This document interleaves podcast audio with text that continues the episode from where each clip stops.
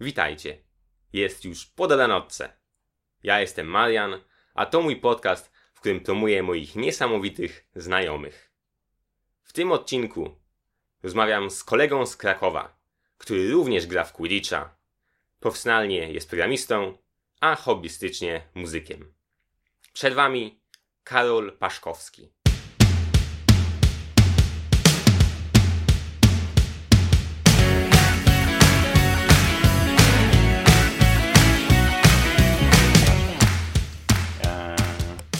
Powiedz na początku coś, dwa słowa o sobie. Cześć, jestem Karol Paszkowski, a znany również w polskim Quidditchu jako Słoneczko. I stąd też znamy się my. Wydaje mi się, że mogę spokojnie powiedzieć, że jesteśmy rywalizujących e, sportowo e, zespołach, ale jesteśmy kolegami z reprezentacji. E, ty z, wydaje mi się, że ty masz większe doświadczenie niż ja. No, dłuższe. Dłuższe, tak. I generalnie to jest stąd, skąd my się znamy. A poza tym pracuję też jako e, deweloper w e, firmie Ericsson, gdzie pracujemy nad e, tworzeniem oprogramowania. No, poza tym jestem mieszkańcem Krakowa. Jak ci się w tym Krakowie żyje? O, I czy kiedyś mieszkałeś gdzieś indziej? Tak, w sensie oczywiście. Wcześniej mieszkałem w Częstochowie, a Częstochowa jest. O Boże, jest mniejszym miejscem niż Kraków, to jest na pewno. Kraków jest e, i jedną z rzeczy, które można spokojnie nawrzucać na Kraków jest to, że z jednej strony jest to straszne powietrze, że deweloper tragicznie dominuje miasto, ale wciąż jest to jedno z ładniejszych miast, jakie widziałem w Polsce. E, nie umniejszając żadnemu innemu. Po prostu Kraków ma aż tak dużo pięknych miejsc. Jest, mieszka tutaj dużo ciekawych ludzi. Wydaje mi się, że jest to też pewien sposób centrum kultury, no bo wiadomo, że kiedy mamy tak dużo ludzi, znajdą się ludzie, którzy też będą chcieli popychać trochę granice różnych rzeczy do przodu. E, I e, wydaje mi się, że e, jest to naprawdę fajne miasto. Na pewno nie wykorzystuje jego potencjału, ale jest tutaj ogromne i też podoba mi się, że jest. Myślę, że każdy znajdzie tutaj coś dla siebie. Są ludzie każdego przekroju i zdąży już sobie zrobić jakąś niszę. No właśnie, tak. Eee, już któryś raz przyjeżdżam do Krakowa na konferencje informatyczne. No, bo mimo wszystko też tutaj się, wydaje mi się, dzieje ciut, czasami więcej niż w Warszawie. Eee, w Warszawie się dzieją inne rzeczy trochę. Znaczy się w Krakowie na pewno jest dużo firm informatycznych. No, nie jest to dziwne. No, jest jednym z dużych miast, gdzie też znajduje się jedna z ważniejszych uczelni technicznych, jeden z dwóch, powiedzmy, bardzo ważnych uczelni technicznych w Polsce, więc wiadomo, że każdego roku wychodzi z niej wielu ludzi o właśnie em, karierze ukierunkowanej, jeżeli chodzi o informatykę, o nauki ścisłe i ci ludzie też właśnie głównie znajdują pracę w informatyce, więc dobrze jest tutaj mieć siedzibę. No, wydaje mi się, że nie jest też niczym dziwnym, że po prostu um, wiele z tych firm będzie organizowało różnego rodzaju rzeczy, będzie próbowało dofinansować różnego rodzaju wydarzenia i to jest Mhm. też fajne. Eee, ty, Karol, studiowałeś na AGH-u. Tak, studiowałem na AGH. E, skończyłem a, automatykę i robotykę. I co sądzisz o konflikcie UJ-AGH?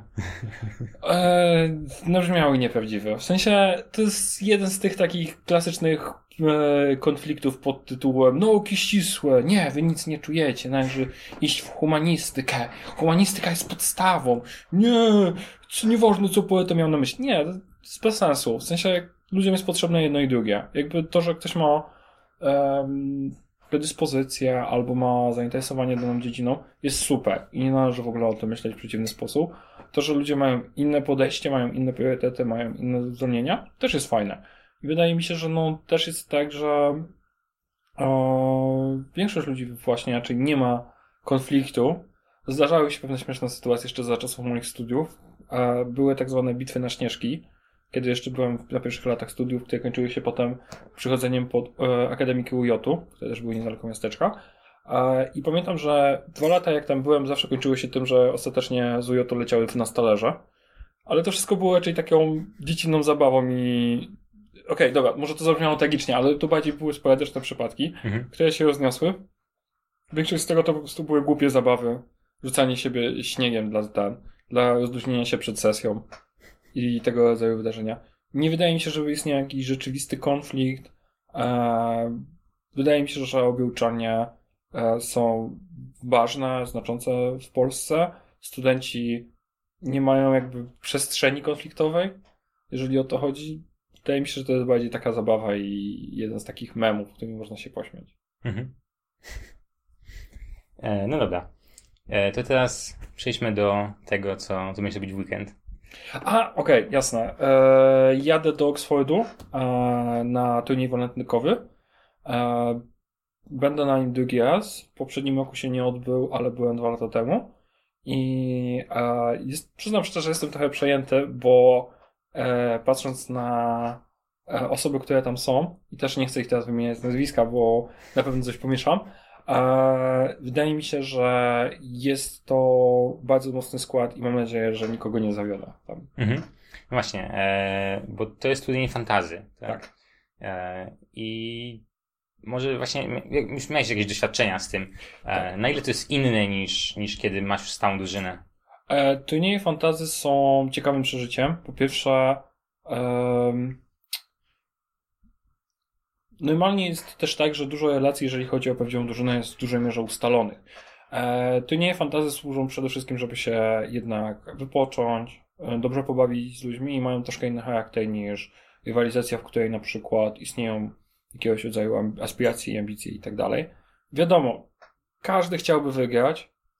E, fajnie jest wygrywać, ale wydaje mi się, że turnieje fantazy nie są zawsze nastawione w tą stronę. Wydaje mi się, że mają troszkę więcej charakteru czegoś, co ja bym nazwał em, moim idealnym rozumieniu sportu i e, jeżeli, może, jeżeli mogę za chwilę to rozwinę. Jest też tak, że dużo ludzi ma, ponieważ jest to potrzebne i wszyscy się na to piszą, jest bardzo, bardzo pozytywnych i bardzo mają dużo dobrej woli, co też jest bardzo fajne. I też fajnie no, ludzie chcą się wykazać, poznać, e, mają wielu osób, od których mogą się uczyć. I fajnie jest być tam na turnieju fantazy tak właśnie takim zawodnikiem, który, na którym nie ma dużego ciężaru gry, na który nie jest uznawany Mhm. za takiego niesamowicie dobrego, bo wydaje mi się, że wtedy dużo z odpowiedzialności po prostu z ciebie spada. Możesz sobie pograć na luzie i cokolwiek zrobisz dobrze, jest na plus. I właśnie to jest jakby ten idealny charakter sportu, o który ja uważam, że chciałbym, żeby tego rodzaju podejście było bardziej promowane.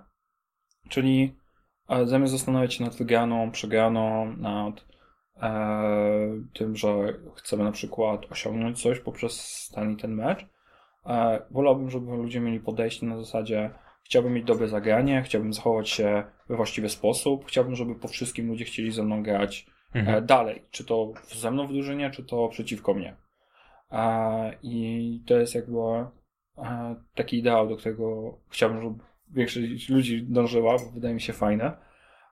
I bardzo mi się to kojarzy też z cytatem, który jest, jakiś czas temu usłyszałem od jednego z kolegów odnośnie tego, że kiedy Adam Małysz był, miał jakby jeden ze szczytów swojej kariery, ludzie przychodzili do niego i mówili a, dzisiaj, prawda, mamy turniej, prawda, tych czterech skoczni czy czegoś. Właśnie, Adam, czego się spodziewasz? Czy chcesz wygrać? Oczywiście, że chcesz wygrać. Jak zamierzasz wygrać i tak dalej. I tego rodzaju pytania padały do Adama Małysza, na co on odpowiedział, ja muszę oddać tylko dwa dobre skoki. I to jest jakby takie bardzo fajne, moim zdaniem, podejście. Mhm. I wydaje mi się, że jest bardziej. Um, częściej się z nim spotykam na turniejach fantazy niż na zwyczajnych turniejach. No. Ja ogólnie mam takie podejście, że e, w sporcie najfajniejszą rzeczą są treningi i to, że masz community z ludźmi. Tak, to też jest fajne. To jest to właśnie budowanie relacji, które potem istnieje ten. I wiadomo też na przykład, że zupełnie inaczej e, będziesz się zachowywał w pobliżu ludzi, z którymi spędziłeś x godzin, wszyscy się staraliście i wiesz, jak się zachowują w milionie sytuacji, a, niż z ludźmi, których dopiero spotkałeś i tak naprawdę tylko jedynie masz jakieś względne wyobrażenie na temat tego, co to są za ludzie, jak się zachowują. Mhm. No, więc tak, to jest fajne. To jest właśnie to, tak, to jest fajne, bo to jest tak naprawdę tworzenie społeczności przez robienie czegoś wspólnie.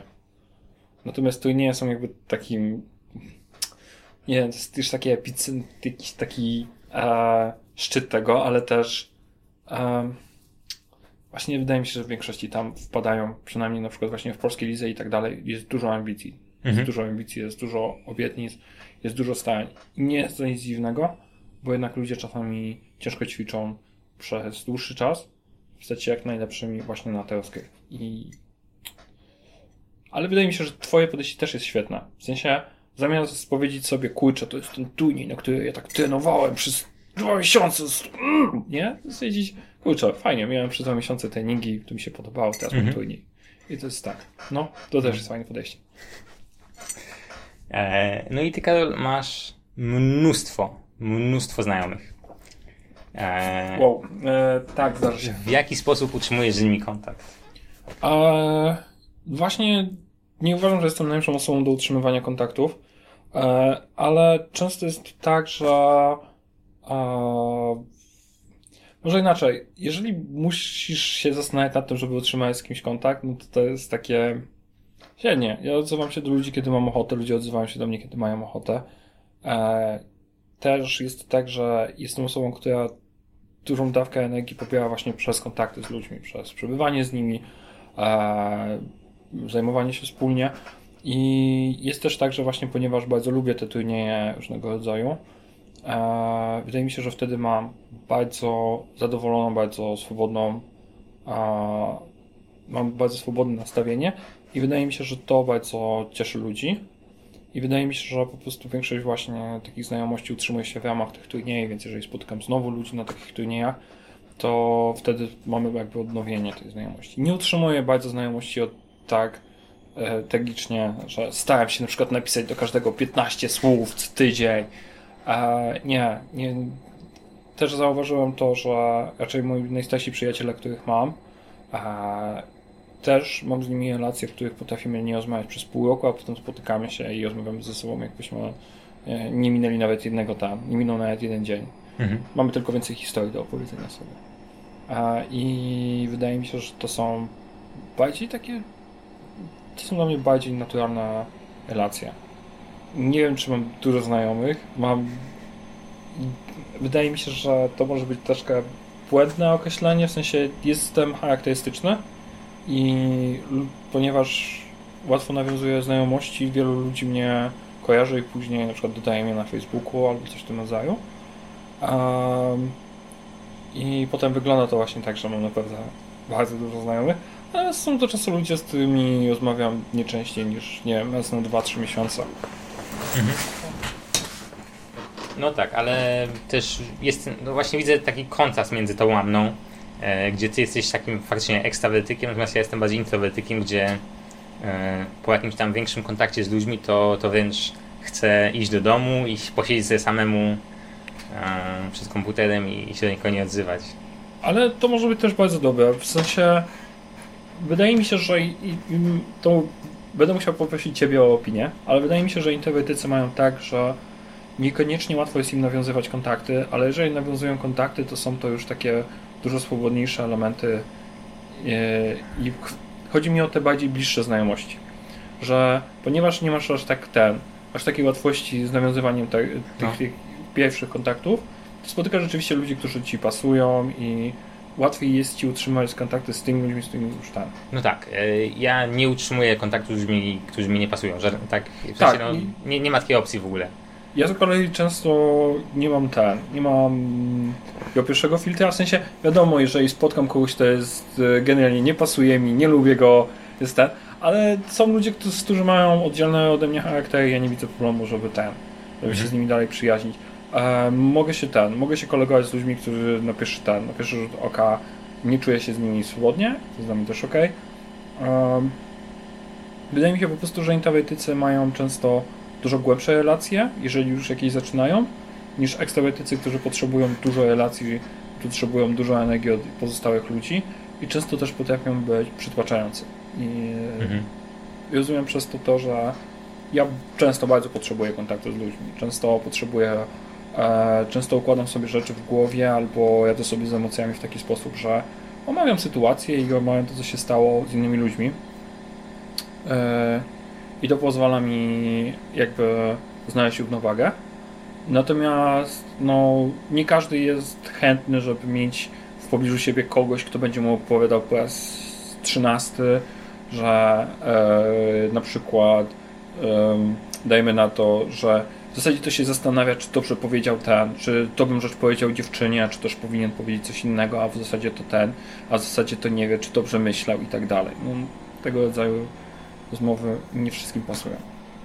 Natomiast ja jestem gigantyczną studią tego rodzaju tych e, rozmów i wielkie pozdrowienia dla moich współlokatorów, którzy jeszcze ze mną przeżywają. To jest absolutnie wspaniałe.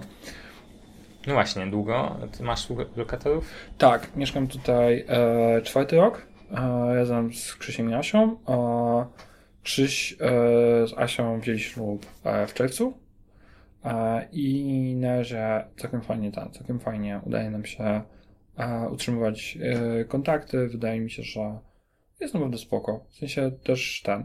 Generalnie Asia z Krzysiem wzięli ślub w czerwcu i muszę powiedzieć, że akurat bardzo się cieszę z tej przyjaźni, która udało nam się tutaj utrzymać.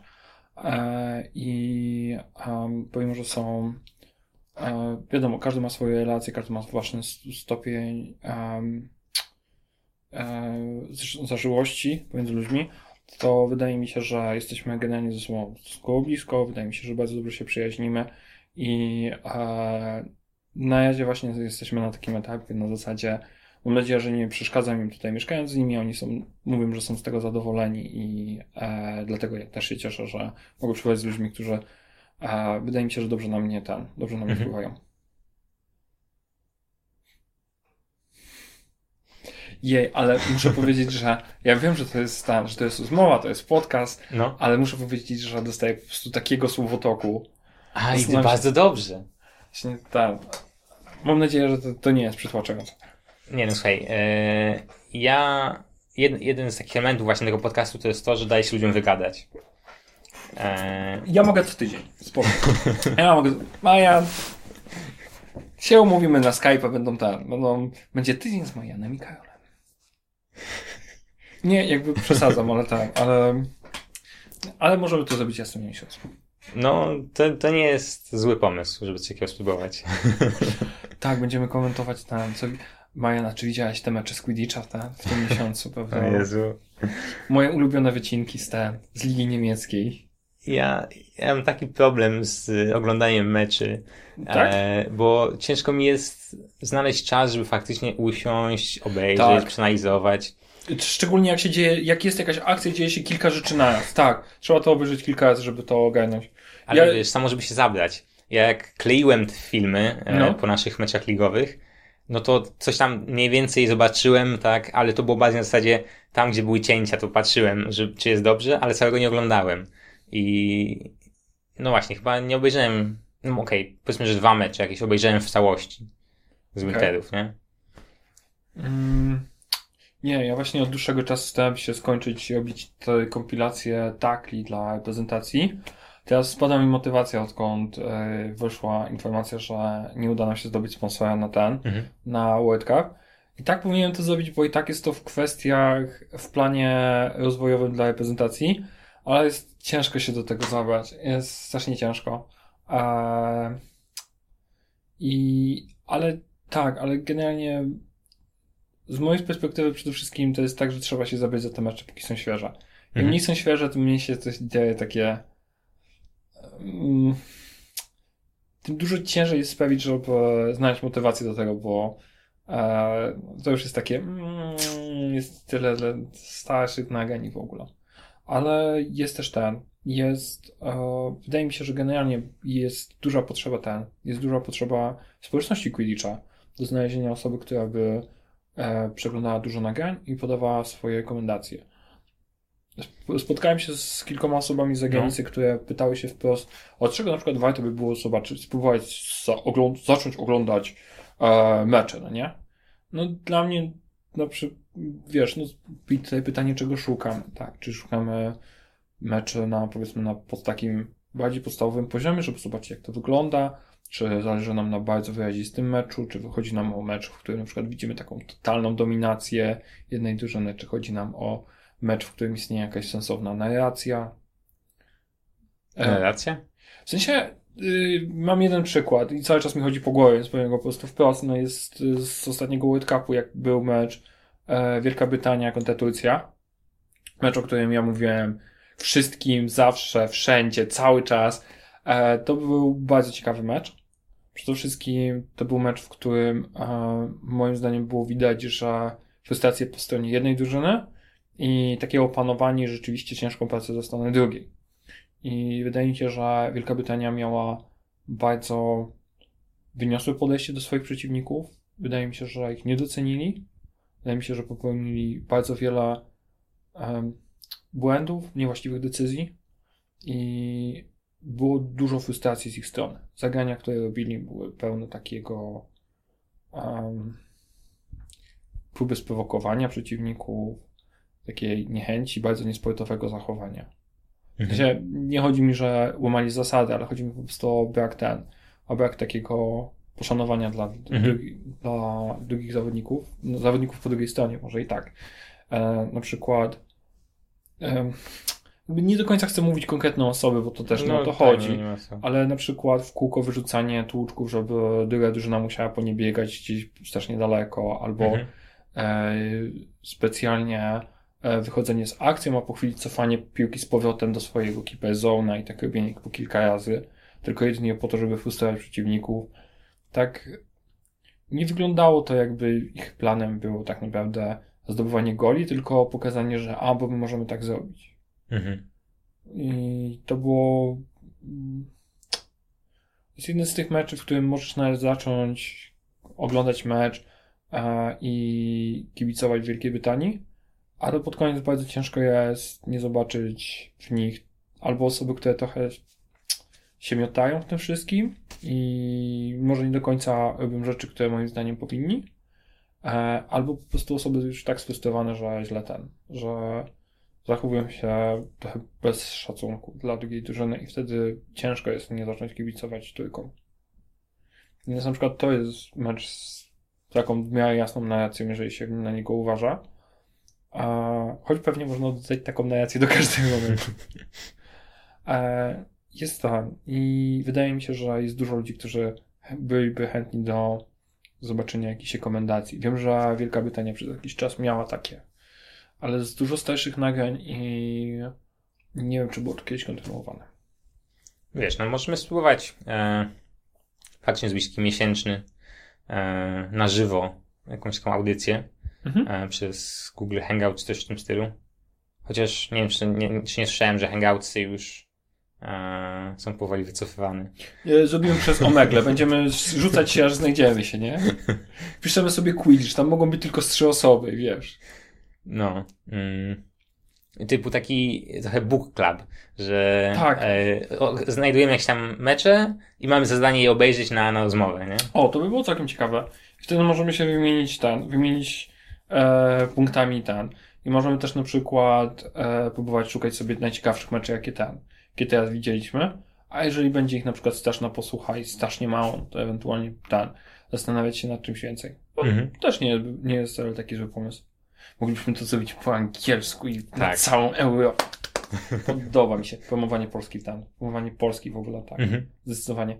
Właśnie też ta, to jest też rzecz, o której ja zacząłem mówić i właśnie nie wiem, kiedy będziesz miał Q&A. Ja nie wiem, czy będę miał Q&A.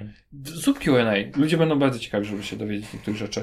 Ja na przykład No. zdecydowanie chcę się zapytać, czy moglibyśmy spróbować poszukać sponsora, żeby mieć live streamy ze spotkań linkowych, bo wydaje mi się, że live streamy są bardziej um, No. jakby, w sensie próbuję znaleźć słowo. Wydaje mi się, że wzbudzają większe zainteresowanie. Nie wiem też, ile kosztowałby taki sprzęt i czy to jest realnie możliwe. W sensie, ja mam jakby rozpisane, co jest potrzebne, żeby przeprowadzić taki live stream. I to nie jest szczególnie mm, skomplikowane. Natomiast jest dosyć ciężkie, żeby to zrobić, bo potrzebujesz mieć ludzi, którzy zrobią tylko to. Znaczy się, w polskim Quidditchu mamy kilka osób, które zajmują się ten. Nie wiem też ile osób, no nie? Bo to też jest. No jak, jak, jak mogę ci powiedzieć tak, jak był e, live stream na IQC, Mhm. to miałeś e, chyba pięcioosobową załogę, która ogarniała tylko ten live stream. To, żeby tam wszystko było technicznie tak, żeby kamera działała, żeby był sygnał do komputera, żeby komputer był podłączony do internetu i żeby odpowiednio wszystko szło tak jak trzeba, z nakładką, punktacji i tak dalej, żeby potem miałeś osobę, która zajmowała się tym, żeby przeprowadzać wywiad na bieżąco i tak dalej. Mm, Więc to no jest potrzeba kilka osób, które po prostu będą się tylko tym zajmowały przez cały turniej. E, I ja się powiem, że w tym momencie nie mamy takich osób. W sensie, wydaje mi się, że gdybyśmy mieli mieć osoby, które zajmują się tym przez cały czas, to pewnie znaleźlibyśmy z dwie. No. Wydaje mi się, że osoby na przykład na kamerze i tak dalej mogą się zmieniać też. Wiesz, w sensie, wydaje mi się, że jakbyśmy zrobili fajny system rotacji, że- szkolili ludzi dobrze z tego, Mhm. to może nie potrzebowalibyśmy ludzi cały czas, bo i tak są te osoby, które przychodzą, starają się i osób zainteresowanych w komentatorkę i tak dalej było, chyba wydaje mi się, że trochę więcej niż e, było dostępnych, powiedzmy, miejsc, Tak. tak żeby ludzie mieli na przykład te, nie wiem, te odpowiednio, tak x meczy, żeby byli rzeczywiście zadowoleni z tego, że a, ale sobie nakomentowałem. Więc wydaje mi się, że jest zainteresowanie tym. Nie wiem też, na ile ludzie by ogarniali to i ten, ale myślę, że można by o tym pomyśleć. Wydaje mi się, że dużo, dużo, du, te, dużo drużyn zyskało wiele na tym, może drużyn, wielu, wiele lig zyskało na tym, że miały możliwość robienia live streama, bo Mhm. rzeczywiście są to emocje.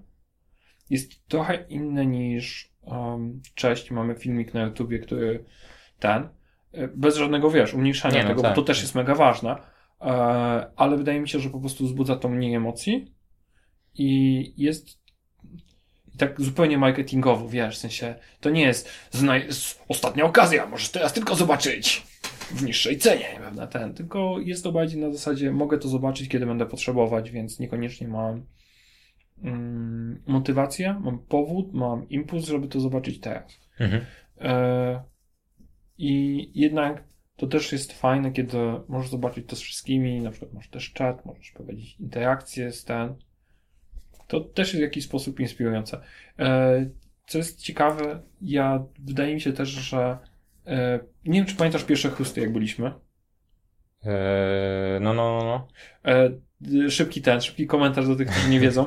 Chusty były z lotem fanów Harry'ego Pottera, na który zjechało się e, trochę zawodników e, z Polski, żeby przedstawić Quidditch. E, I generalnie wydaje mi się, że tam był Olsztyn, Warszawa i Kraków. Tak, coś takiego. Chyba nikogo nie ten, nie pominąłem. Nie wiem, czy był Poznań, ale chyba nie. E, tak czy siak chusty były ten. Chusty, e, slot oczywiście się odbył. W dużej mierze by przyjechały e, dzieci w takim wieku mocno szkolnym e, i zaskakujące było to, że pojedyncze e, dzieciaki, no dzieciaki, no w sensie, nie czasami osoby w rzędu, nie wiem, 12-13 lat, dzieci, nie? E, Potrafiły rozpoznać pojedyncze osoby z naszej ligi. I to było dwa lata temu, kiedy te nagrania jeszcze były takie ten, Mhm. tak ledwo co, albo ludzie kojarzyli nas co najwyżej z jakichś nagrań z e, e, EG i okazywało się, że były pojedyncze osoby, które to oglądały. A przynajmniej tak twierdziły. Więc to oznacza, że e, może nie jest to ten, nie jest to pierwszy grupa demograficzna, do której chcielibyśmy trafić. No, powiem ci tak, że e, chcemy wychodzić z Kidditchem do, do ludzi. Jest to jedna z grup demograficznych, do których chcielibyśmy trafić. Istnieje zainteresowanie. W sensie, przynajmniej te, te odniosą takie wrażenie. Nie wiem, jak tamta sytuacja sprzed, nie wiem, dwóch i pół roku, tak, dwóch lat, ma się do teraz, ale, ale może coś takiego tam. Ma szansę się. Wiesz co, no, myśleliśmy już o tym z Majką kilka razy. E, I no, zobaczymy. W sensie, na razie wydaje wam się, że to jeszcze nie jest ten moment. No to jest, wiesz, to jest tak, że trzeba po prostu zdecydować, tam kupić dodatkowy e, sprzęt e, do streamowania Mhm. i, i tyle, no. Właśnie to jest też moja ten, to jest też właśnie jedna z tych rzeczy, które e, o których zacząłem to mówić, że można by spróbować nawet też sponsora. W sensie ja wiem, że to jest inwestycja i wtedy chcemy, żeby projekt wypalił. W sensie wydaje mi się, że livestream w bliższym lub dalszym planie powinien się gdzieś tam pojawić, Mhm. więc to nie jest zupełnie bezzasadne, żeby o tym pomyśleć. Natomiast moglibyśmy też z góry zarzucić sobie taki pomysł na zasadzie, chcemy zrobić livestream, czyli spróbujemy znaleźć sponsora i też zyskamy ten właśnie doświadczenie w szukaniu sponsora. Jakiś taki, powiedziałbym, kredyt zaufania. Ale wydaje mi się, że to by był fajny pomysł, bo z jednej strony mamy też coś, na czym możemy sprzedać sponsorów, tak? W sensie mamy, mamy livestream, tak? A spróbujemy go spromować, spróbujemy zrobić coś z tego sensownego i przy okazji masz automatycznie też możliwość Mhm. promowania sponsora, tak? Tak. I to byłby jakiś realny też możliwość przedstawienia im na zasadzie e, wi- wiadomo, my dostaniemy więcej, e, jeżeli my dostaniemy kasę, możemy zainwestować ją bezpośrednio w rzeczy, które będziemy wykorzystywać, tak? I spróbujemy ten. No to, to wszystko podpada pod to, że musimy mieć e, osobowość prawną, Tak. działalność gospodarczą. Jasne. Ja się z tym I, zgadzam. i Tak, na razie są z tym problemy, coraz to kolejne. Tak, nie, wiesz, w sensie nie chodzi mi też o to, żeby wiesz, żeby to w tym momencie forsować, bo o Jezu, to już musi być od marca i koniec. Myślę, że to po prostu byłby, to jest, em, nie mówię, że to jest najlepszy pomysł, myślę, że to jest fajny pomysł, żeby spróbować o nim pomyśleć, kiedy już będziemy mieli te rzeczy. Mhm. Bo e, tak jak teraz pracowaliśmy trochę nad tym, w dużej mierze Helena, Helena Nowacka, e, która odwaliła kawał dobrej roboty przy próbie znalezienia sponsora teraz na Mistrzostwa Świata.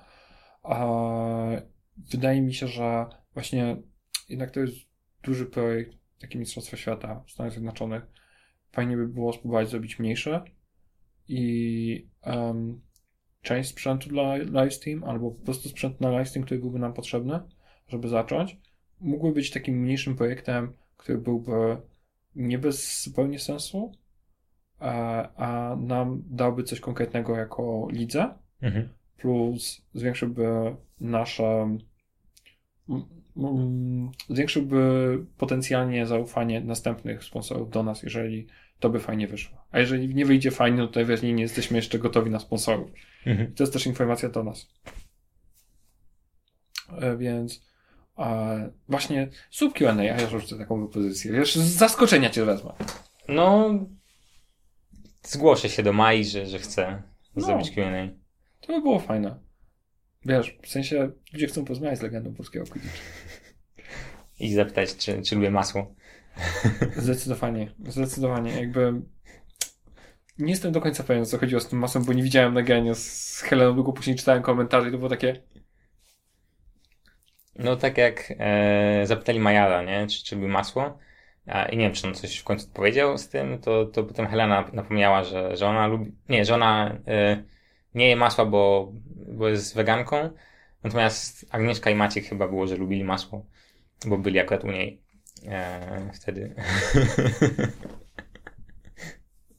okej, ja chyba zobaczę to nagranie.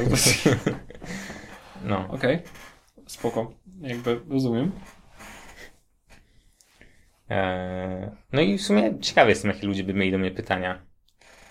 E, ja teraz przede wszystkim mam taką rolę bardziej administracyjną, jako ten prezydent, gdzie staram się, żeby to, co robimy, miało ręce i nogi pod względem takim formalnym. Mhm.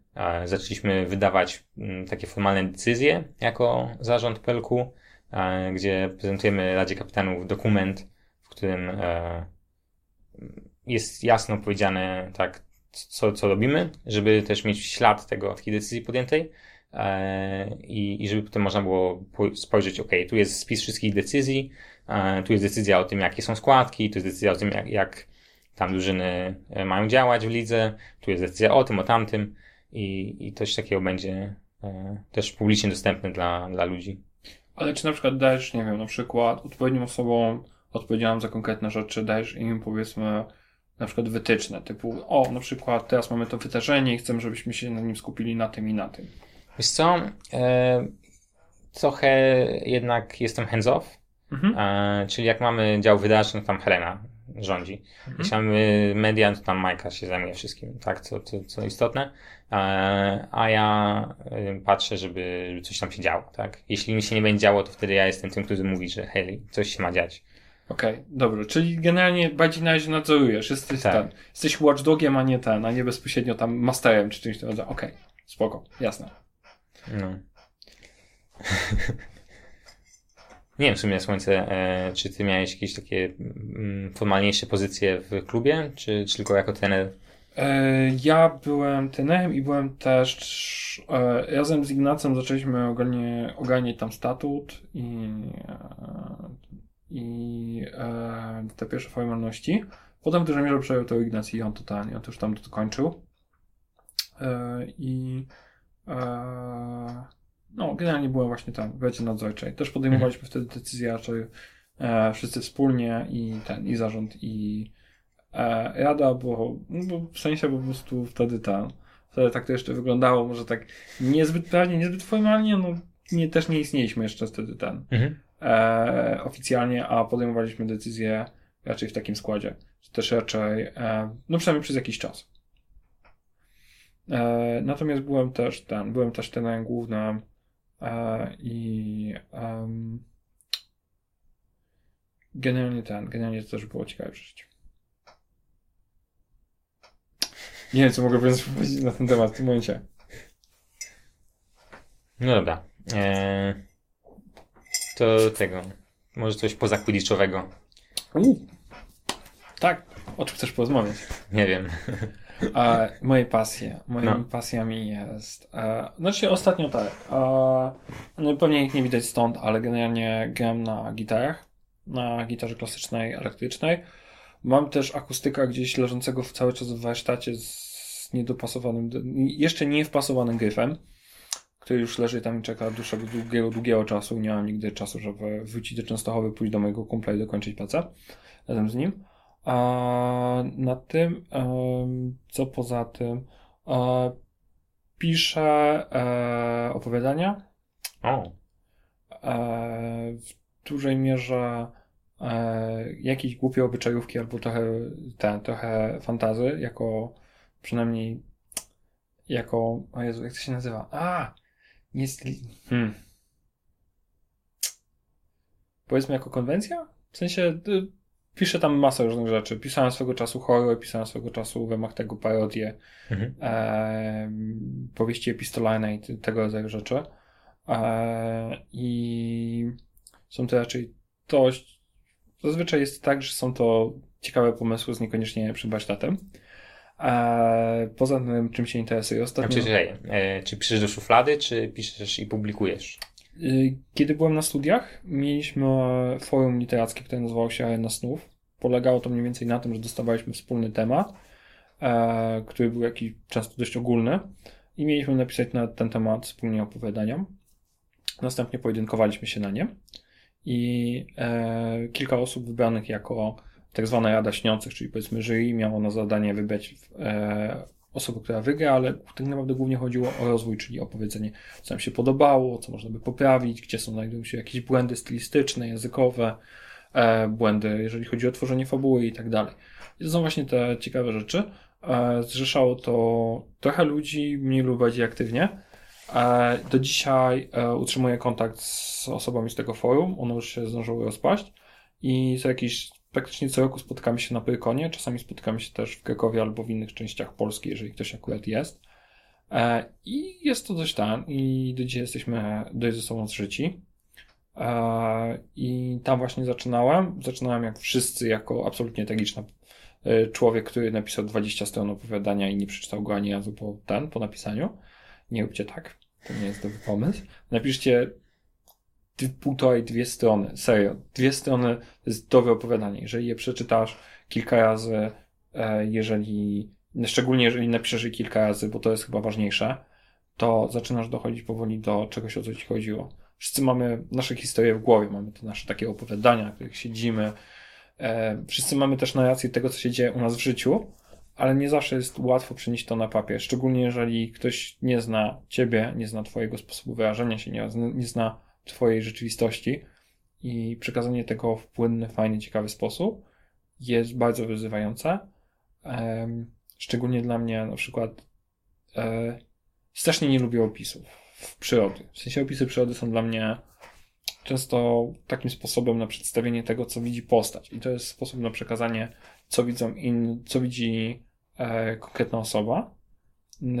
Natomiast ja dużo bardziej wolę po prostu opisywać działania postaci. Interesuje mnie to, co osoby robią, w jaki sposób zachowują się w danej sytuacji, e, jaka będzie ich motywacja, dlaczego chcą coś zrobić. I to jest akurat fajne. E, stąd też wzięło mi się duże zamiłowanie do e, RPG. E, teraz razem z moimi współlokatorami jeszcze e, trójką innych znajomych. Gramy co tydzień e, w Dungeons and Dragons, piątą edycję i jest to świetne źródło, jeżeli chodzi o zabawę, o inspirację.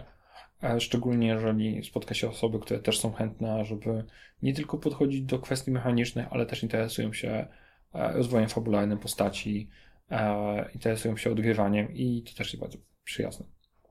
Więc te pasje akurat w jakiś sposób mi się połączyły. Poza tym też zacząłem się uczyć tańczyć. O. Tak. E, I to jest taniec towarzyski, w sensie z partnerem, czy raczej... Baciata, e, z partnerką, tak. W sensie to jest e, taniec w parach i jestem na razie tragiczny, absolutnie, e, ale powoli się uczę. Zaczynam się robić coraz lepszy. I wydaje mi się, że jeżeli poświęcę na to więcej czasu, to coś z tego zacznie być. Okej, okay, powtórz, jak się nazywa? Baciata. Baciata, okej. Okay. Jeden z tańców latynoskich. Jak skończymy, mogę Ci potem pokazać, jak to wygląda. Mhm. No, ciekawe, ciekawe. Eee... Hmm. Ja tutaj rzuciłem masą pasji. Zero pytań, Marian! O Jezu, e, dla mnie to jest zawsze. Nie, na spokojnie, jakby wszystko jest ok. Tak, Maja, no. może w takim razie ja przejmę za chwilę pałeczkę. Maja, czy oprócz oczywiście technologii, o którymi się interesujesz, oprócz podcastów, które tworzysz oraz tworzeniu nagrań różnego rodzaju oraz oczywiście Quidditcha, o którym rozmawialiśmy, e, czy możesz powiedzieć nam coś jeszcze o swoich pasjach albo czymś, co lubisz robić w wolnym czasie? Mm. No, większość z tych rzeczy, które, które ja robię w wolnym czasie, e, to, to się kręcą wokół oglądania seriali, mimo wszystko. E, co też jest pewien sposób ostatnio mm, z tym, że lubię nagrywać filmy, bo zacząłem faktycznie patrzeć na to, jakie są ujęcia robione w tych serialach, e, żeby potem samemu móc coś niecoś z tego wyciągnąć do, do własnych Yy, to jest też ciekawa rzecz. Ostatnio zacząłem interesować się też konwencjami, jeżeli chodzi o filmowanie, e, jeżeli generalnie na przykład e, i jest dużo rzeczy, których człowiek nie zdaje sobie sprawy do czasu, aż ktoś tego nie nazwie. Jest na przykład, e, nie pamiętam jak to się nazywa, to jest linia kogoś tam. Jeżeli masz dwie postacie. To jest zasada 180 stopni. Yy, możliwe. W sensie ja to znam mhm. jako ten. I to jest ciekawa rzecz. Istnieją na przykład te takie stereotypy typu, wiesz, że jak postać je jabłko w czasie e, w, filmu, to jest dupkiem. Jest w jakiś sposób, jest, jest pyszałkowaty, jest w jakiś sposób nieprzyjazny, e, jest zbyt pewny siebie. E, to jest taki sposób na podświadome przekazanie postaci A, dobra. E, widzowi informacji. Ja, ja myślałem z innej strony, e, tym, że jeśli jesz jabłko i musisz potem zrobić powtórzenie jakiegoś fragmentu sceny, A, nie, nie, to nie, bardzo ciężko jest, żeby to jabłko było tak samo zjedzone w tym samym stopniu. Nie, nie, nie. Właśnie chodzi o to po prostu, że to jest sposób na przekazanie informacji mhm. e, widowni. Jest e, dużo właśnie takich tych, jest dużo takich drobnych rzeczy. E, I E, teraz nie mogę po prostu sobie wymyślić, wyskoczyć z nimi ten, wymyślić. E, nie potrafię teraz sobie przypomnieć na ten, ale jest po prostu, to jest, są naprawdę mega ciekawe rzeczy. I ludzie wymyślili tyle fajnych sposobów na ułatwianie przekazywania wiadomości. Spoko. Seriale w ogóle ostatnio są strasznie modne. Wydaje mi się, no. że kiedyś nie było aż tak ten. Wiesz co, przede wszystkim dzięki temu, że są te platformy streamingowe, mhm. to zaczęła być o wiele większa produkcja E, seriali taka na tę konkretną platformę, tak? Typu Netflix sponsoruje tworzenie seriali na Netflixa. Tak, ale zresztą jest też tak, że znaczy Netflix jest w ogóle gigantem i robi wszystko dla wszystkich, co jest super. I nie wydaje mi się, żeby była jedna osoba, która stwierdziłaby, hmm, kurczę, Netflix w zasadzie zrobił coś, co mi się w miarę podoba. Niekoniecznie, że jest to najlepszy serial, jaki widziałem, czy najlepszy film, czy absolutnie to kocham, ale wydaje mi się, że każdy może znaleźć tam coś dla siebie. Mhm. E, ja uwielbiam czasami strasznie śmiecie z tego, co czasami wymyśla Netflix i co sponsoruje, to jest też ciekawe, ale jest świetną rzeczą. E, wydaje mi się, ale jeszcze jeden ten, jeszcze jeden zjawisko, które wydaje mi się, że się pojawiło na dużo większym stopniu, to jest binge watching. Wydaje mi się, że kiedyś było, ale właśnie te serwisy streamingowe dopiero zainspirowały takie rzeczywiste binge watchowanie, kiedy ludzie siedzą przez jeden cały dzień i e, oglądają cały sezon, albo i więcej. Wiesz, no właśnie tak mówisz, nie? To, to już, już, już istniało wcześniej, ale jak ja sobie porównam, jeśli oglądam jakiś serial na Netflixie, który jak tylko kończy się odcinek, zaczyna się następny, a w przypadku, kiedy oglądam go na jakimś mniej e, legalnym portalu, gdzie... Mówmy wprost, jak ściągnąłeś, jak Nie, nie, nie, nie. ktoś ci ściągnął z Właśnie torrenta. Nie, nie ściągam z torrenta, tylko e, ogl- oglądam na takim, no właśnie takim portalu, gdzie, gdzie są te seriale Tak. w formie takiej, że próbują ominąć e, no, systemy znajdywania takich e, tych mm, pirackich filmów w internecie e, i przez jakiś czas są dostępne, no to tam są reklamy i to jest tak, że wchodzisz w odcinek, pojawia się reklama, zamykasz, pojawia się kolejna, zamykasz i tak Tak, dalej i tak masz no. tak, i potem się uczysz jak tam iluś kroków, żeby szybko być w stanie tutaj to kliknę, to kliknę, to kliknę, okej, w końcu jest odcinek, nie? A na Netflixie, no to masz to od tak, od ręki i o wiele przyjemniej, wygodniej i szybciej da się. Tak, ale to też jest problem. W sensie binge watching nie jest dobry. Jakby. no, ja sam jestem, jestem z całą pewnością winny temu zjawisku, że czasami po prostu siedzę i oglądam, albo nie wiem. Często jest tak, że e, e, gram sobie w jakąś grę, która nie wymaga jakoś bardzo dużo ode mnie, nie wymaga ode mnie ciągłej interakcji i oglądam sobie powiedzmy w tle e, serial i potrafię obejrzeć, nie wiem, w bardzo szybkim czasie kilka sezonów. To też nie jest do końca dobre moim zdaniem, bo wydaje mi się, że istniał, może strasznie nostalgicznie do tego podchodzę, ale było coś fajnego w tym, że miało się jakieś oczekiwanie na rozwinięcie, kiedy oglądało się go, nie wiem, jeden odcinek w telewizji i wiadomo było, że nie będzie następnego. A, I miało się jakąś taką rutynę, typu przychodzisz, wiesz, że jest o tej godzinie, możesz go obejrzeć. I wydaje mi się, że teraz nie ma czegoś takiego i też e, troszkę wzrasta takie potrzeba, żeby wszystko było naraz i wszystko było teraz i mnie to interesuje. A jak tego nie ma, to jestem znudzony i generalnie Mhm. obejrzę to dalej, bo potrzebuję. I tak. No, ja stwierdziłem, że e, jeśli oglądam cały sezon na raz, to zajmuje mi to mniej czasu trochę niż, niż jeśli bym go oglądał e, co tydzień. Tak, ale właśnie to jest, to jest jedna z tych rzeczy. W sensie, jakby. To nie jest do końca tak, wiesz, w sensie nie mówię, że ludzie nie mają przyjemności Mhm. z oglądania seriali. Oczywiście, że mają. To jest dla nich przyjemność, ale jest to przyjemność na trochę inny, innego rodzaju. W sensie, to się zaczyna zmieniać troszkę bardziej w sytuację, w którym my galopujemy do końca. To Też nie jest, też ma plusy i minusy, to jest z całą pewnością. Zamiast mieć możliwość przeżycia tego e, jakby w swoim czasie. Mhm. Zauważyłem na przykład to, i to jest też jedna z przerażających rzeczy. E, oglądałem ostatnio film, jeden z filmów, który absolutnie uwielbiam. E, jeżeli ktoś kiedyś nie widział i mam nadzieję, że nie odrzuca ludzi to, że jest to anime. E, film nazywa się Your Name. Jest absolutnie cudowny. Your name, tak? Tak, w sensie to jest e, angielska nazwa. E, japońską musiałbym sprawdzić, powiem szczerze. Film jest genialny, jest absolutnie niesamowity. Jest to strasznie wzruszająca historia, pomimo że na początku może się nie wydawać. E, I ma całą masę cudownie zanimowanych scen, ma piękne, e, pięknie namalowane pejzaże i jest dużo scen, które po prostu wymagają czasu, są nabudowane i trzeba je trochę przeżyć.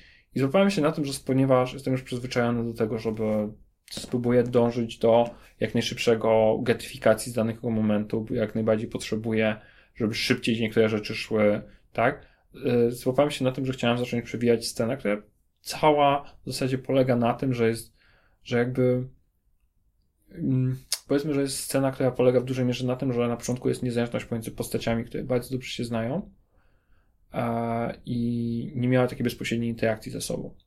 I em, dużą częścią tej sceny jest właśnie to, w jaki sposób będą one do siebie podejdą, w jaki sposób będą prowadziły ze sobą interakcje i to wszystko też potrzebuje czasu, żeby zajść i widać rzeczywiście reakcję pomiędzy e, osobami zaangażowanymi w to.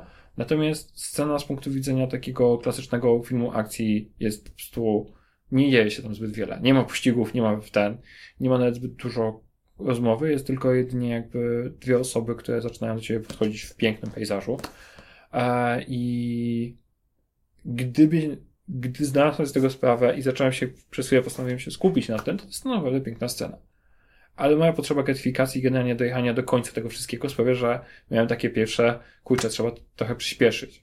I wydaje mi się, że to mi się wzięło właśnie z tego binge-watchowania i z tych seriali. Mhm. Takiego galopowania do końca. W sensie ja chcę widzieć już. Ja chcę, żeby działo się już. I to jest nie do końca dobre. Wydaje mi się, że nie jest do końca fajne to, że pomysłem ludzi na interakcję i pomysłem ludzi na najbliższą i, e, działanie jest to, że ja muszę dogalopować do tego miejsca, bo mogę zrobić jeszcze to, bo mogę zrobić jeszcze tamto i mogę zrobić jeszcze siamto. I wydaje mi się, że jest tego więcej, przynajmniej w moim życiu jest tego więcej i nie do końca jestem zadowolony z tego, że idzie to w taką stronę. Mhm. Więc no. Jej, ale pojechałem głęboko, a zaczęliśmy od seriali.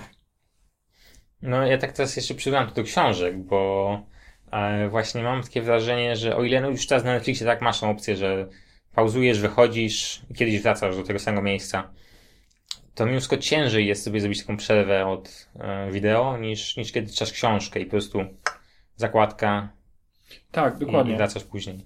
Dokładnie. W sensie. Um, to jest jedna z tych takich rzeczy. W sensie.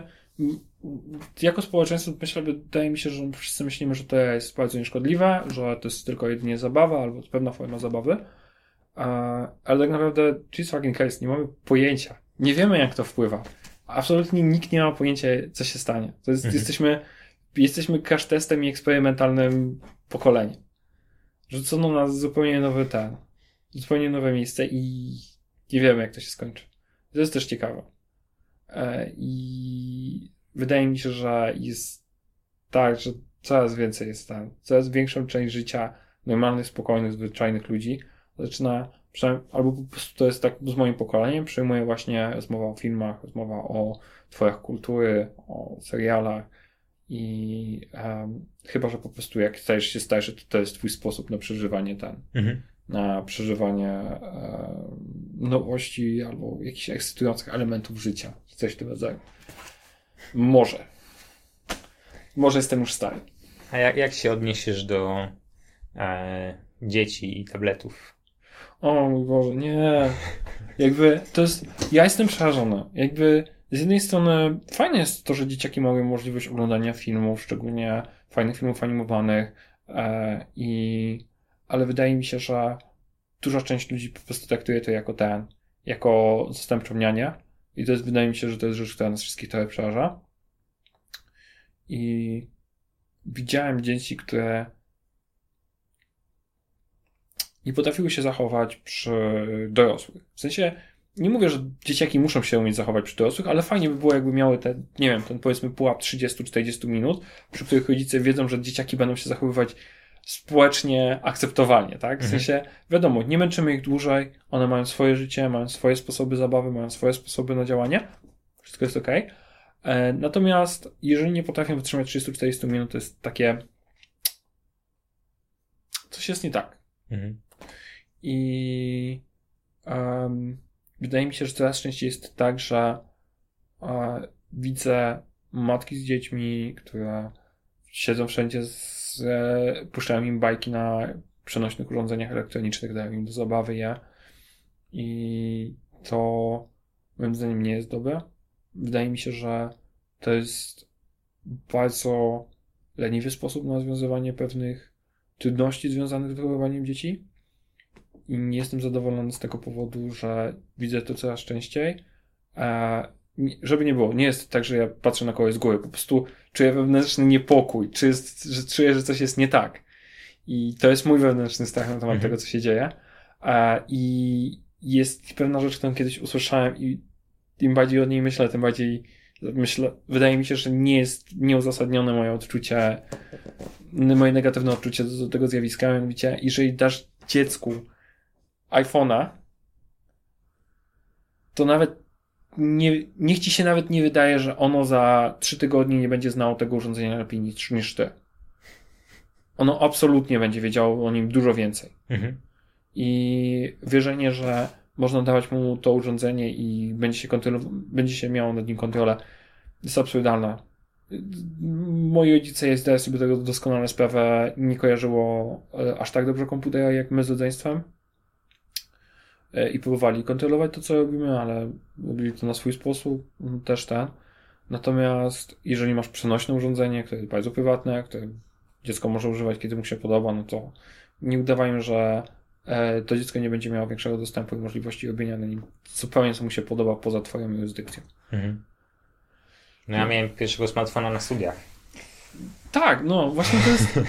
Ja miałem już po studiach e, i też nie byłem zbyt zadowolony i do dzisiaj, dzisiaj nie jestem zadowolony też do końca z tego, że jak bardzo teraz polegam na tym urządzeniu.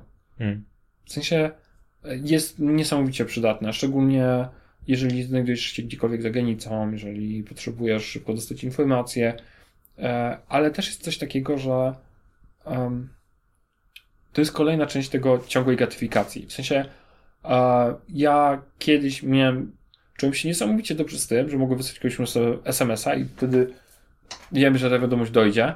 Um, natomiast i nie wiem, i możliwość rozmawiania z kimś przez Facebooka, pomimo że zasadzie praktycznie istniało ono tylko jedynie wtedy, kiedy siedziałem przy komputerze, a ponieważ no, mój pierwszy, ten, mój pierwszy komputer e, szczycił się tym, że mógł na nim pójść Doom 1, to generalnie wszystko, co mogłem na nim robić w danym momencie, to było otwarcie jednej karty i ten, e, na pierwszym roku studiów przynajmniej, e, to rzeczywiście było całkiem spoko, natomiast teraz możemy się skontaktować z wszystkimi zawsze, w każdym momencie, istnieje masa wiadomości, która przychodzi pomiędzy ludźmi cały czas i też jest tyle mediów społecznościowych, to jest dość niesamowite, ale wydaje mi się, że to wszystko powoduje, że jesteśmy tak przestymulowani.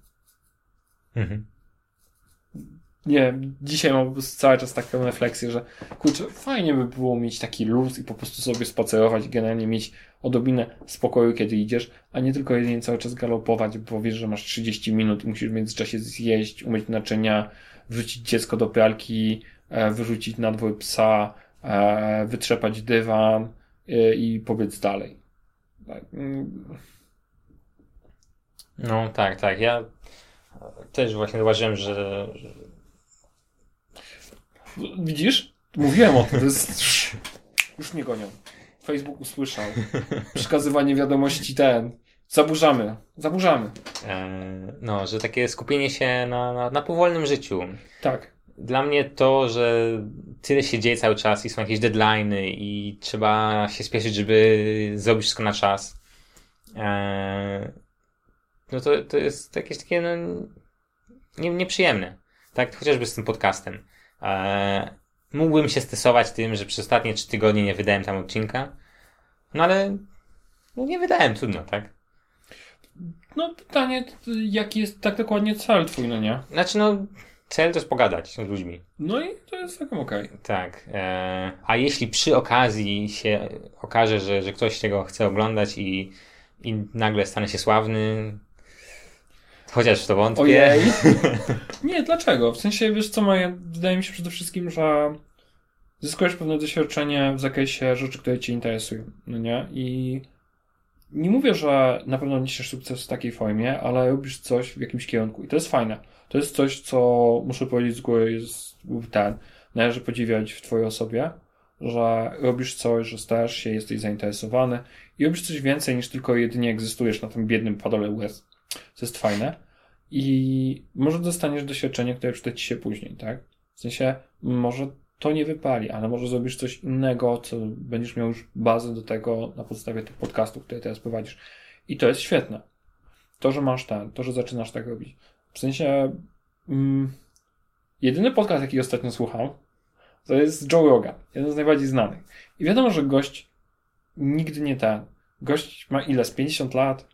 Z 40 kilka? 52, jeśli się nie mylę. 52.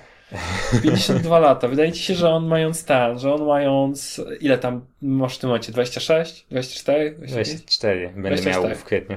24. Myślisz, że on mając 24 lata siedział już sobie i robił podcasty? No nie, nie, on dopiero zaczął 10 lat temu. Tak. I odniósł niesamowity sukces. Mhm. Jeez, on ma w tym momencie ile? 1500 odcinków? No, coś YouTube? takiego. Wydaje mi się, że tak. Bo ja widziałem 1400, któreś oglądałem. I generalnie no, gość robił masę innych rzeczy. zanim ten. Więc w tym momencie po prostu nie jest tak, że odnosisz, może niekoniecznie odnosisz tym tematyczny sukces, tak? Mhm. No ale wydaje mi się też, że no, z całym szacunkiem dla ciebie, wiesz, też nie zainwestowałeś w to tyle czasu i tyle wysiłku. wydaje mi się, że już się nie nagrywamy. A, Akurat właśnie tego, świetnie zobaczyłeś, w tym momencie się zatrzymało. Mam dość dobrą wizję, jeżeli chodzi o e, peryferia. W sensie dobrze widzę elementy, które się dzieją dookoła, nawet jeżeli się nad nimi nie skupiam. E, natomiast e, chodzi mi o to, że em, nie zainwestowałeś to tyle czasu, żeby to odniosło taki spektakularny sukces, bo Mhm. nie wydaje mi się, żeby gigantyczny sukces wziął się tak zupełnie z niczego. Nie, jak najbardziej. Ja gram w, w grę na za 5 lat może tak ktoś mnie zauważy i, i coś się stanie. Jasne, to wiesz, jeżeli, jeżeli będziesz robić to, co robisz, tak, będziesz się stała lepszy, będziesz się uczyć i zainwestujesz tu tyle czasu i wysiłku, żeby to spromować, no to myślę, że jak najbardziej. Byłbym zdziwiony, gdyby skończyło się na tym, że włożyłeś tu dużo wysiłku, dużo konstruktywnego wysiłku i nic z tego nie wypaliło. To by było dla mnie poważne zaskoczenie. Mm, Znaczy wiesz co, to też, bo ja, ja nie chcę jakby wkładać w to wysiłku, tak, dużo. Eee, ja chcę robić coś, co, co będzie mi sprawiało przyjemność. Tak, by- no, czasami ten wysiłek będzie sprawiać przyjemność, tak, ale nie, nie chcę na pewno mieć takiego poczucia obowiązku. mhm.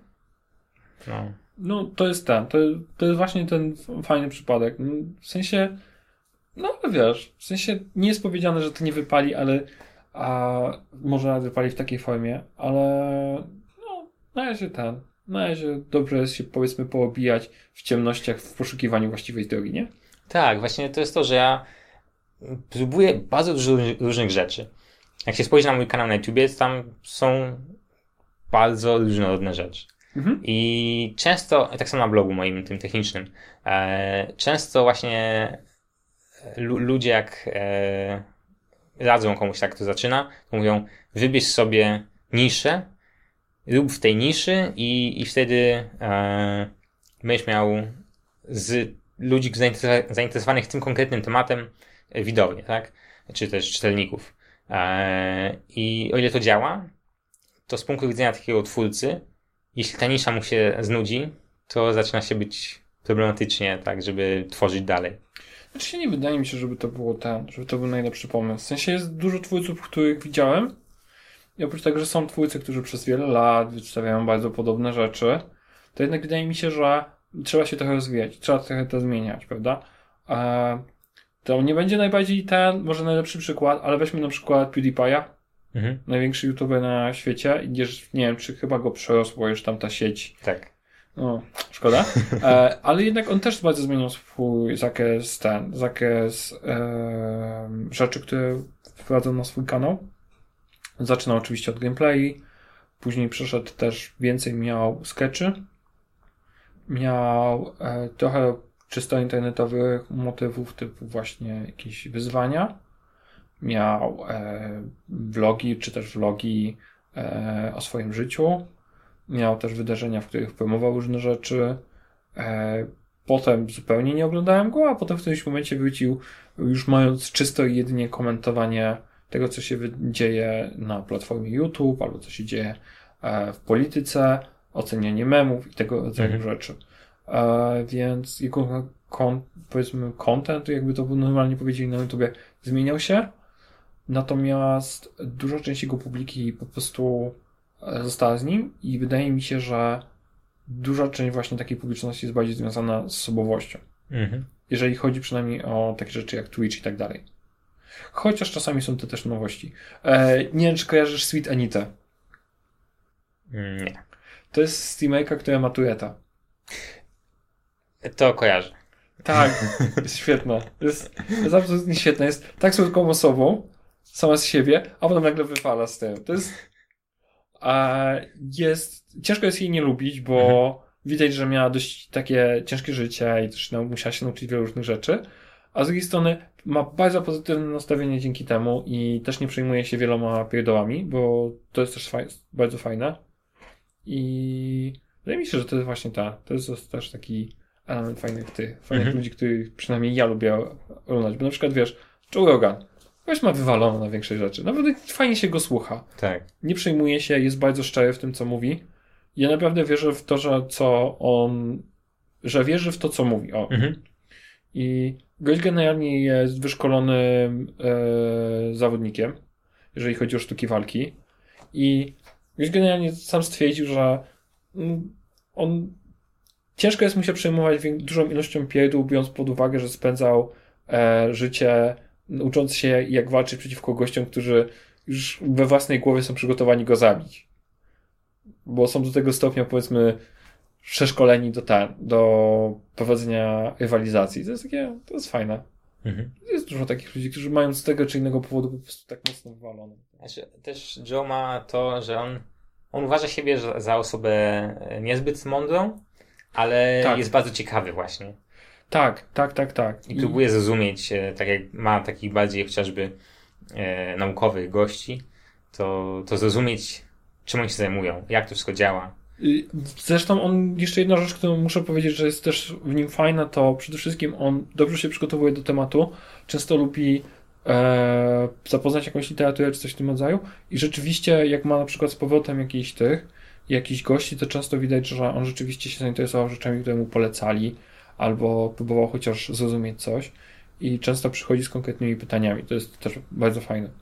Nie wiem, czy tego ostatnio e, był podcast, czy, czy, czy słuchałeś, e, był podcast z. Oj, nie pamiętam nazwiska, e, ale w każdym razie e, z kolesiem, który mm, swo, swoimi działaniami, przez to, że się zaprzyjaźniał z członkami Ku Klux Klanu, Dale Davis, tak. Tak. Tak, tak, tak. Czarnoskóry, ten, czarnoskóry muzyk, który w jakiś sposób pomógł kilkuset, kilku tysiącom ludzi e, odejść z Ku Klux Klanu. no kilkuset chyba, no. To jest ten, to jest świetna historia. Gość ten, właśnie to też było właśnie, też jest e, to było bardzo fajne też spotkanie osobowości, bo Dale Davis ma bardzo inny sposób rozmawiania, ale ma też e, bardzo em, emocjonalny sposób wypowiadania swoich historii. W sensie są takie elementy, na którymi on się świetnie skupia i też, jeżeli chodzi o ten, ja pamię- bardzo chętnie to słuchałem ze względu na właśnie, jeżeli chodzi o powieściopisarstwo, powiedzmy, e, bo jego sposób opisywania sytuacji był świetny, był, e, podobała mi się na przykład właśnie stylistyka jego wypowiedzi. Z drugiej strony cała historia jest też niesamowita. W sensie gość nie przyjmował jakby takich podstawowych rzeczy, które większość z nas by uznała za zupełnie normalne albo za absolutnie nie do przejścia. Uważał je za, podchodził do nich zupełnie z ciekawością i mieli naprawdę świetną rozmowę. Po prostu tak, z Mhm. całą pewnością. To jest, e, I to był bardzo ten, to było bardzo ciekawe zdarzenie. E, tym bardziej, że e, Joe Rogan jest też mocno właśnie lewicowym tym. I on ma bardzo lewicowe poglądy. I też jest śmieszne, że wielu ludzi właśnie bardziej by go przypisało z, e, z samego wyglądu prawicowych albo właśnie do Ku Klux Klanu czy coś Jezu, e, nie wiem, czy, czy słyszałeś, jak była afera, e, gdzie e, mm, komitet wyborczy Berniego Sandersa e, Tak. opublikował na, na Twitterze e, to, taki filmik, w którym Joe Rogan na swoim podcaście Boże, endor, Tak. endorsed E, Tak, w sensie jakby e, wyraża swoje poparcie, mówi o tym, że zagłosowałby po prostu na Berniego Sandersa. I dużo ludzi zaczęło właśnie mówić, że e, Bernie Sanders jest straszny, bo prawicowcy chcą na niego głosować. I to jest tak, to jest takie dość absurdalne na zasadzie Bernie Sanders jest dość kontrowersyjną postacią ze względu na swoje poglądy. Dla niektórych ze względu na to, że trochę zmienia zdanie co do niektórych rzeczy, ale no z drugiej strony no nie udało mu się 4 lata temu, pomimo że miał więcej głosów, czy coś w tym rodzaju. Nie wiem dokładnie o co chodziło. Wiem, że w jakiś sposób em, został. Wielu ludzi twierdzi, że on był źle potraktowany i że Hillary Clinton nie powinna być kandydatem z demokratów w poprzednich wyborach amerykańskich. E, Teraz jest. Znowu dochodzi do takich sytuacji. Mieliśmy na przykład tą sytuację z. e, Mieliśmy sytuację z tym, że mieli to próbne e, głosowanie e, w Iowa mhm. i pomimo, że oni sprowadzili specjalny system z aplikacjami, z czymś tam, żeby szybko zdobyć głosy, minęło ponoć cały szmat czasu, a później stwierdzono, że Bernie Sanders dostał więcej głosów, ale wygrał Pete ktoś tam. Tak, właśnie to jest jedna z tych reakcji. Jakby cała sytuacja jest tak dramatycznie dziwna. Mhm. Natomiast e, no, dużo ludzi wyraziło się, że no okej, okay, Bernie Sanders dostaje poparcie ludzi, którzy no jeżeli nawet twierdzicie, że jest republikaninem, jest pewicowcem, tak, no to może dobrze, że dostaje jego głosu, może nie w ten sposób więcej ludzi na niego zagłosuje i mniejsze szanse będzie miał wygrać powiedzmy Trump, jeżeli chodzi o mhm. republikanów, jeżeli zależy wam na tym, żeby prawda, pomarańczowy człowiek nie był już prezydentem, tak, to może to jest dobry pomysł. E, może fajnie by było, żeby został prezydentem kandydat, którego będzie popierało dużo różnych ludzi z różnymi poglądami. Może to jest fajne, nie? Mhm. Natomiast podobał mi się też komentarz Joe Rogana, który stwierdził, wiecie co, generalnie, jestem idiotą, nie, nie należy się uwzględniać moich tych, moich e, jakby przemyśleń. Ja, moja jedyna idea była mniej więcej taka, że no, no, no na większość ludzi da się znaleźć jakiegoś bata, jeżeli mhm. istnieją wystarczająco długo w opinii publicznej. No a na Bajniego tak trochę ciężko im idzie. No to najwyraźniej gość musi być dość porządny. No i ciężko jest mi nie zagłosować na porządnego człowieka, tak? No i jakby całkiem sensowny argument. Eee, no niekoniecznie jest to najlepszy argument w polityce, bo to nie jest, nie zawsze jest to, to co chcemy. Tak, ale też ogólnie Joe powiedział, że e, jakby zaskoczył, był zaskoczony tym, że ma ta, tak du, duży wpływ na bardzo dużo ludzi, że wręcz nie powinien wygłaszać swoich preferencji politycznych. Znaczy, on ma duży wpływ, bo jednak e, no i stałym elementem jego podcastów jest on.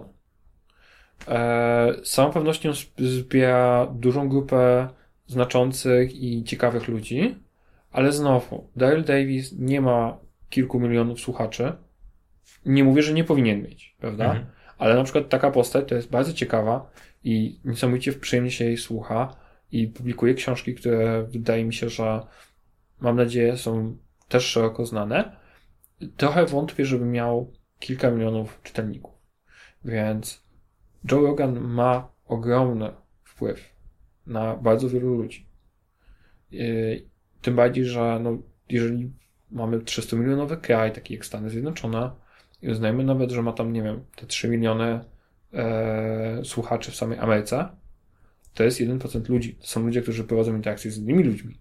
Mhm. To jest, to jest, to są fale na ten, to są fale na jeziorze. To nie jest jedna osoba na 100 to jest jedna osoba na sto, która prowadzi interakcję z dużą liczbą ludzi i dowiaduje się wielu rzeczy. I fajnie jest to, że on promuje różnego rodzaju postacie. Fajne jest to, że pojawiają się na niego ciekawe osoby. Fajne jest to, że nie zamyka się na przykład tylko jedynie w tej swojej niszy, powiedzmy, sztuk walki. A nawet jeżeli rozmawia z ludźmi ze sztuk walki, to często są to bardzo inspirujące rozmowy i są to często historie ludzi, nie tylko jedynie rozmowy na temat tego, w jaki sposób zakładają Nelsona, tak, czy coś w tym rodzaju. Um, to jest naprawdę super. Eee, ma duży wpływ i ludzie go lubią. Ludzie słuchają go, ponieważ lubią. Ludzie z którymi prowadzi rozmowę jak prowadzi rozmowę. Myślę, że też część ludzi może go słuchać z powodu e, tych memów, które się pojawiły na przykład po rozmowie z Elonem Maskiem interesuje ich, kiedy znowu odpali coś nieśmiesznego. Ale mając tak dużą publikę przez tak długi czas, e, większość ludzi jest po prostu tam dla niego. I to jest właśnie też ten. To jest oczywiście, że ma ogromne znaczenie. Mhm. Gdyby nie. Jest masa ludzi, których e, lubimy słuchać. I nie powinniśmy ich słuchać. Chociażby aktorzy. Ludzi, którym dosłownie płacimy za granie roli i za oszukiwanie nas względem tego, kim są, albo przynajmniej załamywanie naszej, tam, naszego e, podtrzymywanie naszej, naszej wiary w, w zmyślone historie, tak? Nie powinni być ludźmi, którzy wpływają na nas i mówią nas na, nam na temat polityki. Ale wiesz co, znaczy ja akurat nie mam e, dużego doświadczenia z, z, z, tym, co wydarzają aktorzy, bo ich nie, nie obserwuję. E, ale ogólnie mam, miałem takie wrażenie, że e, jest bardzo mało takich faktycznie e, rzeczowych rozmów z aktorami, e, a jest bardzo dużo takich krótkich wywiadów, w których się tylko mówi o, o tym, w czym grają. No, tego mniej więcej dotyczą tam. Ale właśnie To jest, dam ci jeden przykład, bo jest absolutnie genialny. Z ostatnich tych, z ostatnich, e, ostatnio były Oscary i Parasite zdobył absolutnie zmiótł wszystkich, zdobywając największą liczbę Oscarów, o ile się nie mylę. Jedna z dziennikarek podeszła do koreańskiego reżysera opowiadającego e, historię koreańskiej e, różnicy klas, tak? E, film nakręcony w Korei przez Koreę. E, I zapytała się go, dlaczego postanowił pan umieścić sw- akcję swojego filmu w Korei? I- Więc to jest idealny przykład tego, o czym mówisz. Jakby tak, to są. Ci dziennikarze mają jakby już w tym momencie. Nie wydaje. Żeby nie było. Ja nie mówię, że ta dziennikarka była w jakikolwiek sposób głupia, czy zachowała się głupio. Nie, oni po prostu mają już swoją ramkę, w ramach której muszą odbić każdy film, tak? W sensie, wydaje mi się, że oni po prostu są bardziej ankieterami w którymś momencie niż dziennikarzami. I nie jest to nawet ich wina, jest to wina mediów i sposobów, w jaki działają. Natomiast sam fakt, że tego rodzaju pytania pojawiają się, się jest absolutnie, jest tak śmieszne. E, natomiast e, tak, no to jest jeden wielki kompleks tam. No a poza tym też e, co dokładnie chcielibyśmy się dowiedzieć od tych. Są talk showy, w których te postacie zaczynają czasami mówić trochę większym tym, trochę bardziej ludzkim głosem. E, i na przykład Graham Norton Show jest świetny, tam jest dużo fajnych interakcji, ale wiadomo, że oni też, tylko że dla nich jest to trochę jak turniej fantazji. Przychodzą Mhm. tam się pobawić i generalnie wszyscy są dobrej energii i porobić sobie trochę jaj. E, więc fajnie zobaczyć tych ludzi w takiej tam, w takiej, w takim środowisku. E, natomiast no, e, no ale okej, no powiedzmy bierzesz ten, bierzesz Michaela Fassbendera. O czym z nim porozmawiasz? Jaki jest jego ulubiony przepis na jajecznicę? Znaczy, no właśnie to jest to, że e, brakuje jakby takiego odniesienia do, do tych aktorów jako do ludzi. Tylko raczej patrzymy na, na nich przez wyłącznie pryzmat tego, co, co pokazują na ekranie.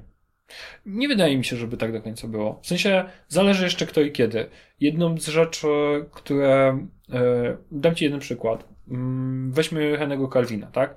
Calvin nie był zbyt lubioną postacią, e, przynajmniej przeze mnie przez długi czas, ponieważ oglądałem filmy o Supermanie i generalnie wydawało mi się, że są straszną deską, jeżeli chodzi o aktorstwo, jeżeli chodzi o wyraz. Nie podobały mi się też te filmy, więc to z całą pewnością trochę zaburzało mu pogląd tej osoby. Natomiast potem dowiadujesz się o nim, że generalnie gość jest mocno nieśmiały, że gość jest introwertykiem, lubi gry, e, lubi poświęcać czas innym, e, spędza sporo spędził sporo swojego czasu, oczywiście jako aktor, oczywiście musiał wchodzić do tych szpitali dziecięcych, ale też ten, też się z tego cieszył. Generalnie gość jest w miarę skromny, próbuje ten, jest fanem podobnych rzeczy co ja, no i ciężko jest się trochę do niego nie ten, nie, nie ocieplić do niego wizerunku, bo myślisz sobie, kurczę, no gość trochę lepiej rozumie mnie, no bo też interesuje się Wiedźminem, też ten, też e, fajnie jest to, że podoba mi się to, że rzeczywiście ma tą iskrę w oku jak ten, jak pokazuje jak macha mieczem i to jest, to sobie myślisz, kurczę, też bym sobie się nauczył kiedyś takiej szermierki, nie, prawda? Ten, niekoniecznie bym odwalał taką siłkę jak on, nie, ale, ale pomachać mieczem tak i mieć taki ten kawałek żelastwa śliczny, bym chciał, nie? Więc łatwiej jest do niego nawiązać ten.